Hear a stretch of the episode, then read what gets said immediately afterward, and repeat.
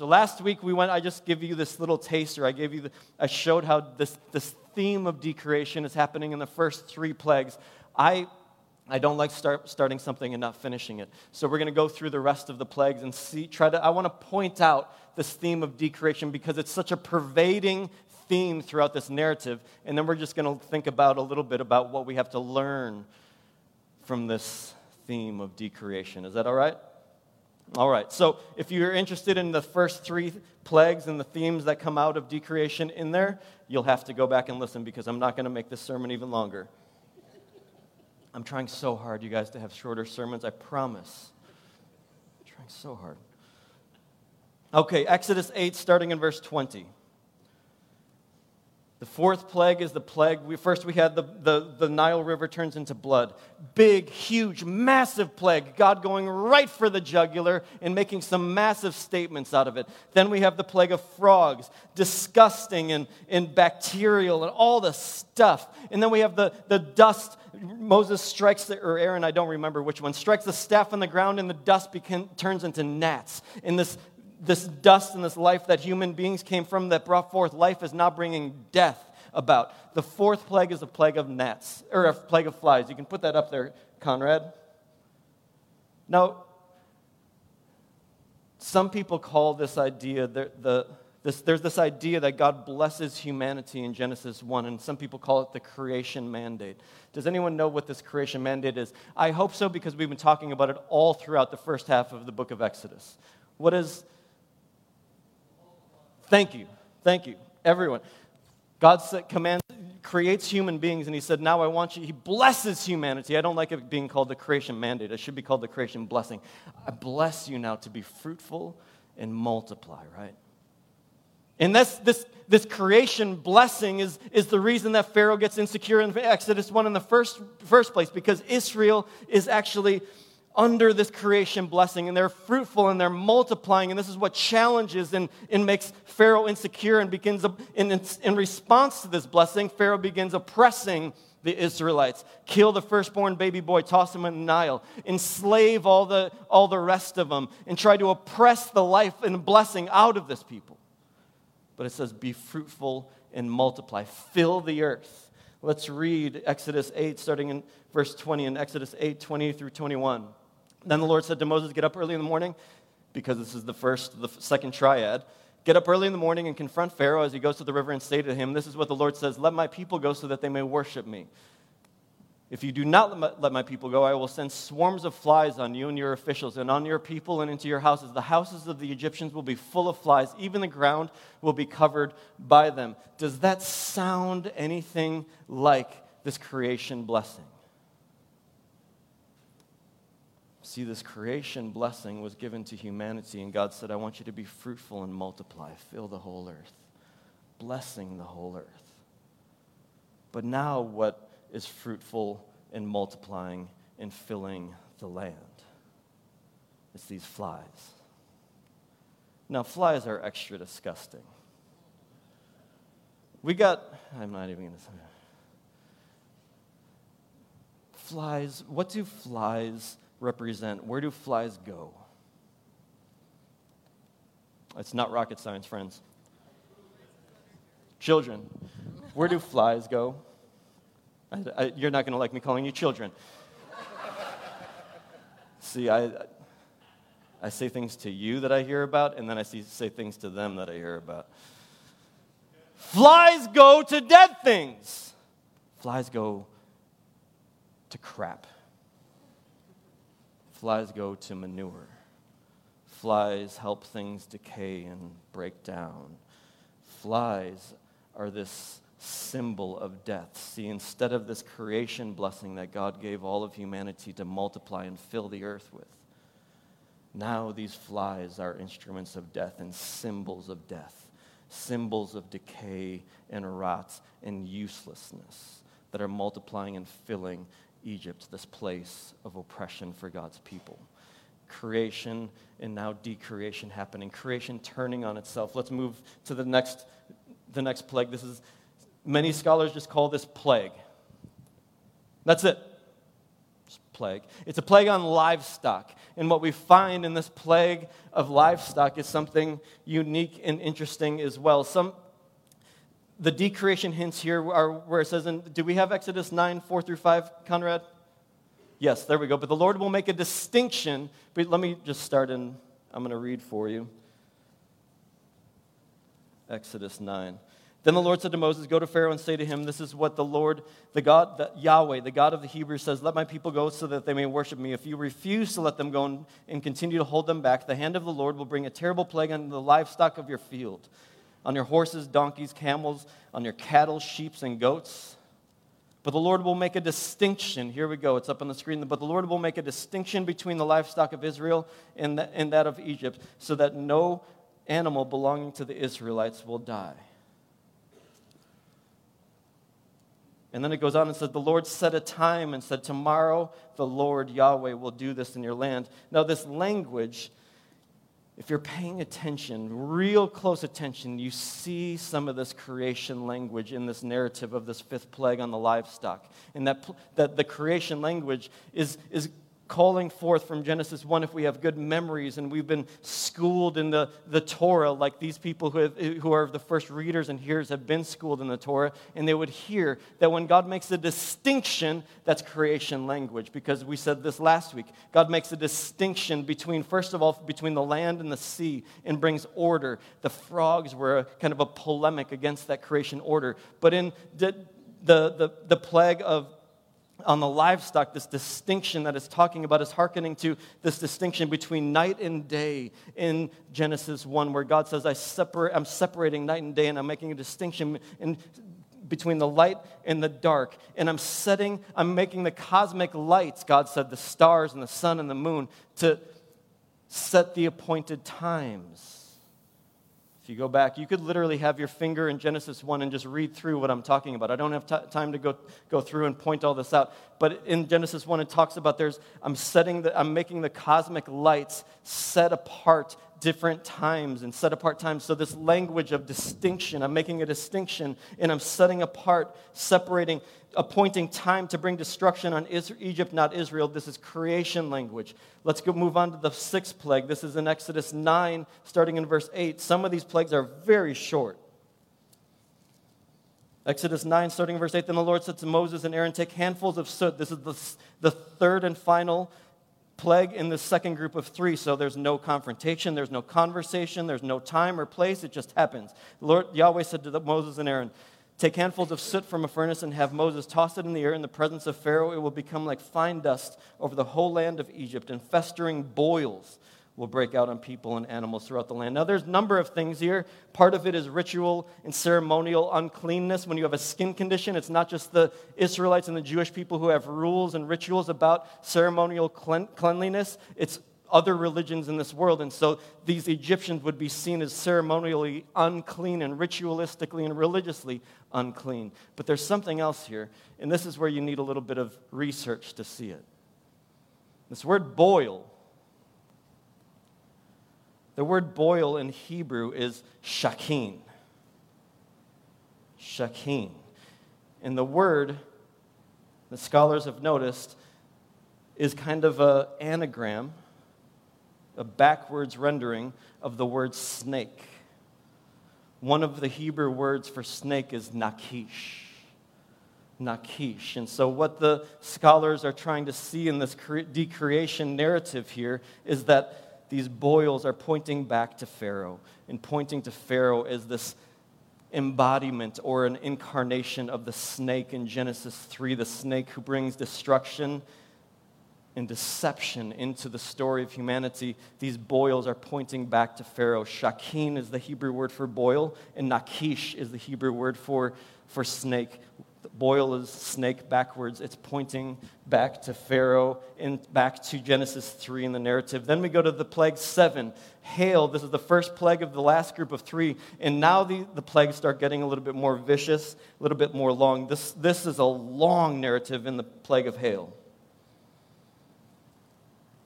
So it's the fir- if it's the first plague in the last group of three, where and when does it take place? in the morning by the Nile River talking to Pharaoh, right? Then Let's go to Exodus 9, starting in verse 15, Conrad. I'm just demonstrating this theme that I, that I laid out in the beginning of the message. For by now, God's talking to, to Pharaoh, for by now I could have stretched out my hand and struck you and your people with a plague that would have wiped you off the face of the earth, Pharaoh. But here's the deal I have raised you up for this very purpose, that I might show my power and that my name might be proclaimed in all the earth. I'm just trying to show you this is this recurring theme. God has a heart for how creation is going to live. Then let's go to the next, what we find here in this plague narrative. You can put up Exodus 9, verses 23 through 26, Conrad. What we find here, when Moses stretched out his staff towards the sky, Yahweh sent thunder and hail, and lightning flashed down to the ground. So the rain, Lord rained hail on all of the land of Egypt. Hail fell and lightning flashed back and forth. It was the worst storm in the land of Egypt since it became a nation. Throughout Egypt, hail struck everything in the fields, both people and animals. It beat down everything, stripping, and everything growing was stripped off every tree. Now, the things that are going on here, does, can anyone guess as to the decreation that's happening here? It doesn't take a biblical scholar. Say that again, Montavious. Flood story, yes. Storms that are unprecedented coming and wiping out the land. Also, day three of creation, where God is creating all the vegetation and plant life to break forth. Now, decreation is happening, and everything that God created on the third day of creation is being stripped away from the very plants that they exist on. The, the, the, the creation is becoming useless for animals and humanity. Then we move on to the, the, to the next one, which is locusts. And locusts are serious business. Locusts are a common theme in the Bible, and they come in and eat and consume everything that God made grow on the third day of creation. You can put Exodus 10, starting in verse 3 up there, Conrad. So Moses and Aaron went to Pharaoh and said, This is what the Lord Yahweh, the God of Hebrews, says How long will you refuse to humble yourself before me? Let my people go so that they may worship me. But if you refuse to let them go, I will bring locusts into your country tomorrow. They will cover the face of the ground so that it be cannot, cannot be seen. They will devour what little you have left after the hail, including every tree that is growing in the fields. They will fill your houses and those of your officials and all the other stuff. Whatever the, whatever the hail didn't take care of from day three of creation, the locusts locusts are going to now. Creation folding in on itself. But there's another, even more fun little hint about creation going on here in this eighth plague. In Exodus 10, starting in verse 13, Conrad, it says So Moses stretched out his staff over Egypt, and the Lord made an east wind blow across the land. Now, for those of you who know a little bit about some Hebrew words. This is a Hebrew word that some of us might, might know. What is the Hebrew word for wind? Thank you, somebody back here. Ruach. Now, that's just a word that feels good to say. Ruach. Let me hear you say Ruach. Ruach. This name, Ruach, or this word, Ruach, is the Hebrew word also not just for wind, but for what? Spirit. And where else did we find the Spirit, the Ruach of God in creation? In the very, very beginning. As God stands before this, before the earth that is chaotic and disordered in the the Ruach, the, the Spirit of God, is hovering over the surface of the deep and begins bringing these creative, life giving forces, right? Now God brings that same Ruach, the same wind, and it's bringing in locusts and decreation and destruction and famine and heartache. What brought, once brought life is now bringing death because of the oppression and injustice of the Egyptians. In this ninth plague, we're almost there. This is the climax of the last of the triads. In Exodus 10 21, it says, let's see it, Conrad. And then the Lord said to Moses, Stretch out your hand toward the sky so that darkness spreads over Egypt, darkness that can be felt. This can be translated in a different way. Instead of stretch your hand out to the sky so that darkness appears, this can be translated as well as let there be darkness. Let there be darkness.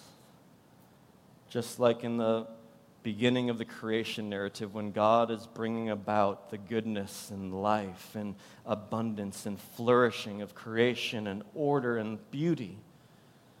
Now, as Pharaoh has been oppressing this entire people group, God says, just like I said, let there be light, now let there be darkness. A darkness that can be felt. See, because creation is caving in on itself because of the violence and evil and injustice and oppression and sin of humanity. Let there be darkness. And in this last plague, the 10th plague that sits apart, and I was going to do this on its own in a future date, but I'm just going to hint at some of the good stuff in it because there's lots of bad stuff in here. And we're going to talk about the bad stuff. We're not going to sweep it under the rug, but I'm going to combine it with some other bad stuff because there's more really ugly stuff that's going to happen in the narrative. Lots of people dying in one fell swoop, both in this portion of the story in the 10th plague and also the seas caving in and a whole bunch of people dying. We're going to talk about that hard stuff and how we navigate that, how I navigate it at least. But there's some themes that are worth hitting on in this 10th plague. In Jewish tradition, God speaks 10 words of creation. We're going to have a rabbi here. I've invited a rabbi to, to join us next week to talk through how Jewish people have seen these stories throughout the centuries and what the, how it shaped the Jewish people and also how they navigate the scriptures and in the, the difficult things. It's going to be a great time next week. But that rabbi would tell you there's this traditional idea that in creation, in the creation narrative, there's six days of creation, but Yahweh, God speaks 10 words of creation. 10 times in Genesis 1 does God speak, and it's the 10 words of creation the Jewish people see it as. And just like there's 10 words of creation, now there's 10 plagues of decreation happening. And the narrative says, I'm not going to read it in I'm not going to read it verbatim, but God basically says, now the firstborn of Egypt is going to die. See, God even hinted at this in Exodus 4 when God appears, when Yahweh appears to Moses and he's telling him, I'm going to use you, Moses. I'm going to send you and you're going to oppose Pharaoh and you're going to set my people free who are being oppressed. There's this point in Exodus 6 where, or uh, Exodus 4 where Yahweh says to, to Moses, I want you to tell Pharaoh, you are killing my firstborn son. If you're paying attention, you remember if you are killing, tell Pharaoh, you are killing my firstborn son. And if you continue in this, I'm going to come after your firstborn son. There's this, this retributive theme that goes through the plagues as well. And see, what we'll find is that God gives these instructions that anyone who slaughters a lamb and paints their doorposts in it and goes into the house, if you don't leave the house, but if you're in the house, you'll be saved, right? If you paint the blood of this innocent lamb on the doorposts. Well, scholars have found that this, this phrase, into the house, in Hebrew is havita. Into the house, this phrase is, the word is havita. And scholars have also noticed that this word havita is the word teva backwards. Now, I don't expect you to know what the word teva is. Maybe Montavious knows because you, you said this a couple months ago. What does teva mean, Montavious? The ark. Teva is a word that's so far been used twice in the scriptures, and it's teva is the word for ark in the flood narrative in Genesis. I want you to build a teva. I want you to build an ark.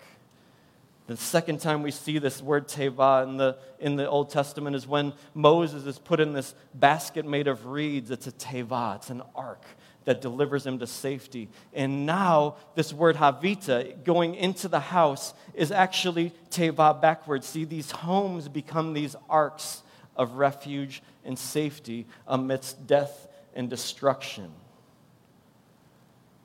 this narrative in the 10th, 10th plague, pointing us back to the flood narrative, where humanity had gotten so wicked and depraved that God lets decreation unfold and the flood narrative happens. But they go into this teva, this ark of safety, where this remnant finds life. And it's the same thing in the 10th plague, in the plague of the firstborn, where you go into this teva, you go into this ark and you find safety and protection. There's themes of creation and decreation all throughout this plague narrative.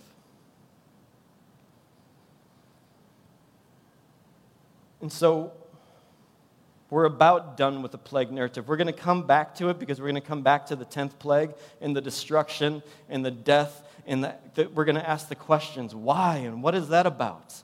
What am I supposed to believe about God if that God is the kind of God that does that? But I want us to stay elevated at the moment and think what do we have to learn from the plague narrative as we're going to move on from this narrative. Everything's shaped by it, but what do we have to learn from this plague narrative? Now, I don't have time to ask you guys and to, for us to crowdsource this, but I will tell you what we Christians, we religious people, we humans usually take from stories like this. Couple of couple of ways that we interpret these. First thing is, well, the leaders of the world and the politicians better pay attention to this because it's a politician and a leader of the world who was responsible for all this violence and destruction and death. And so basically, here's what we good Christians have to learn from the plague narrative vote for the right guy.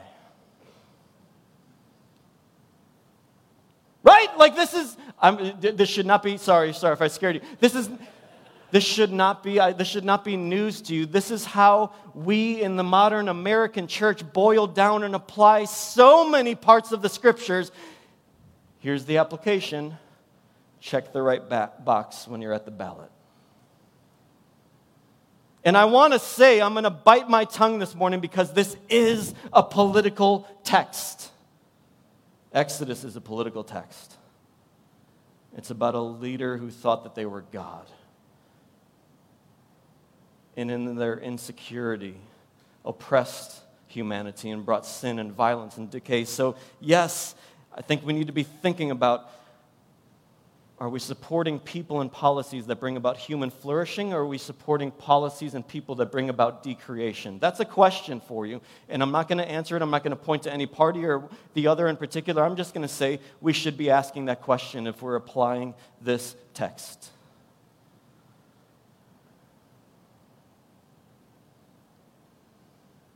But blaming or saying the application is voting for the right person is not the right application. Here's another application. Here's another thing we say. I just read this morning as I was about to, to read through my notes. I checked the news and I see, holy cow, in LA, in Southern California, they're expecting three to six inches of, of rain right now. And it's, they're expecting flash flooding and destruction happening. Biblical weather in a way that human beings and, and readers of this text have applied this throughout the ages have been to say, whoa, maybe God is judging the people of Los Angeles now. There's this epic flood about to happen. Or we see earthquakes in Haiti. Or we see Hurricane Katrina in New Orleans. Or we see tornadoes that happen above churches that are talking about sexuality. And we say, that's God's judgment. And so it turns us into a bunch of meteorologists and astrologists trying to read the tea leaves and the weather and see what's happening and say this is the God's judgment on humanity. That's not the way to interpret this text, friends. See, because both of those ways pass the buck and don't involve me, they involve somebody else. But that's why it's so convenient and why we interpret these texts that way. I want to know what do these texts have to do with me? What do they have to do with you? What do they have to do with us? And here's my question. We can talk about who we vote for, but I'm more interested in how you live, how I live, how we live. And the question that I get from this plague narrative is are we living, am I living in a way that brings about decreation? Or am I living in a way that brings about shalom in the world around me.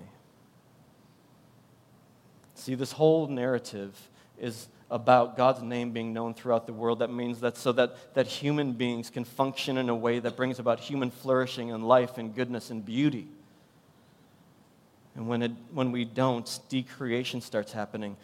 What about me? What about the way that I live in the world? What about the way that I show up in my neighborhood? Am I living in a way that brings about creation or decreation, in a way that brings about shalom or decreation? There's a reason, friends, why we do things like have seminars because of a, a member of Brew City Church is a part of Habitat for Humanity, and so we want to tell people about the ways that we can fight against decreation in the city of Milwaukee that are things like segregation and racism and injustice and housing inequalities and how we can actually fight towards the way of shalom in the city of Milwaukee. There's a reason that we feature those things. There's a reason that we feature people who bridge the gap between Muslims and Christians because Muslims think that Christians hate them, but we have a person at our people at our church who want to bridge that gap and say, No, Christians love you. Love, we love all people because of Jesus and because you're created with the Imago Dei, and we want to bridge that gap. There's a reason that we do those things. There's a reason that we have people who are giving their lives to kids who, are, who have cancer and families who have been ravaged by this, by this threat of death. And we're, we're helping them live their dream, live out their dreams and have their dreams come true. There's a reason why we have people who are nurses, who are, are oncology nurses, who are sitting in, in children's hospital with, with kids who are dying, but maybe are giving these life-changing treatments. There's a reason that we want to feature and highlight these things, friends. And it's because you guys are doing these works that are bringing about shalom and flourishing in the world, and that's what we're called to be about. And it's not just these superheroes that I'm talking about. What are you doing tomorrow? What's your day look like? Who are you going to be with? What are the choices you can make to bring about shalom and human flourishing in the little, seemingly insignificant lives around you? Or to bring about and just let. You don't have to even be creative about decreation. It just happens if you let it happen. People falling apart, relationships falling apart, people seeing themselves, seeing one another as commodities, people seeing themselves as insignificant. Do you hear the opportunities here? We're just in our normal, everyday lives, we get to make choices that bring about shalom for God's world and God's people, or that usher in more and more decreation and dehumanization and injustice and oppression and violence and sin? Are we going to be a community that actually brings Milwaukee and the communities and the neighborhoods in its shalom? Or are we just going to try to fill the seats and feel good about ourselves while decreation is happening everywhere around us? Murder rates reckless driving, all the things that plague our city racism, segregation, things falling apart. Are we going to be a community of people who are bringing about and make choices that lead to shalom in the world or decreation? It's just that simple. And I could repeat it over and over again, and I want to because this is the stuff of the Christian vocation, friends. It's not all about just voting for the right person. It's not all about just observing things that are happening. It's about the real life stuff. In us letting God's name be known throughout the world, starting in our tiny little portion of it. Let's stand and pray, and I'm going to invite the band to come up so we can sing one more song together and close our time Jesus, I just ask that you would help us take, help us see ourselves in these stories a little bit more. Help us, help us to see the humanity in these stories. Help us to see your heart in these stories. Would you bring clarity to some confusing stuff? And more than anything, Jesus, would you transform us into your likeness more and more and more? So that I am a person who brings about shalom and flourishing rather than mindlessly going along with the flow of decreation of our culture, devaluing humans, seeing people in the earth as commodities. Help us to live in the way of your way, Jesus, which is self sacrificial love. How do I get to do that today? How do I get to do that tomorrow? Bringing in flourishing, not destruction. And so we end our time here together, Father, singing this song that has become kind of this, this new and old hymn that many of us have sang throughout the years and generations in our churches where we're growing up, but we, we sing this blessing now, being mindful of who we are and who you've created us to be as your people, that we are people who bless, not curse. Let's sing one more time together, friends.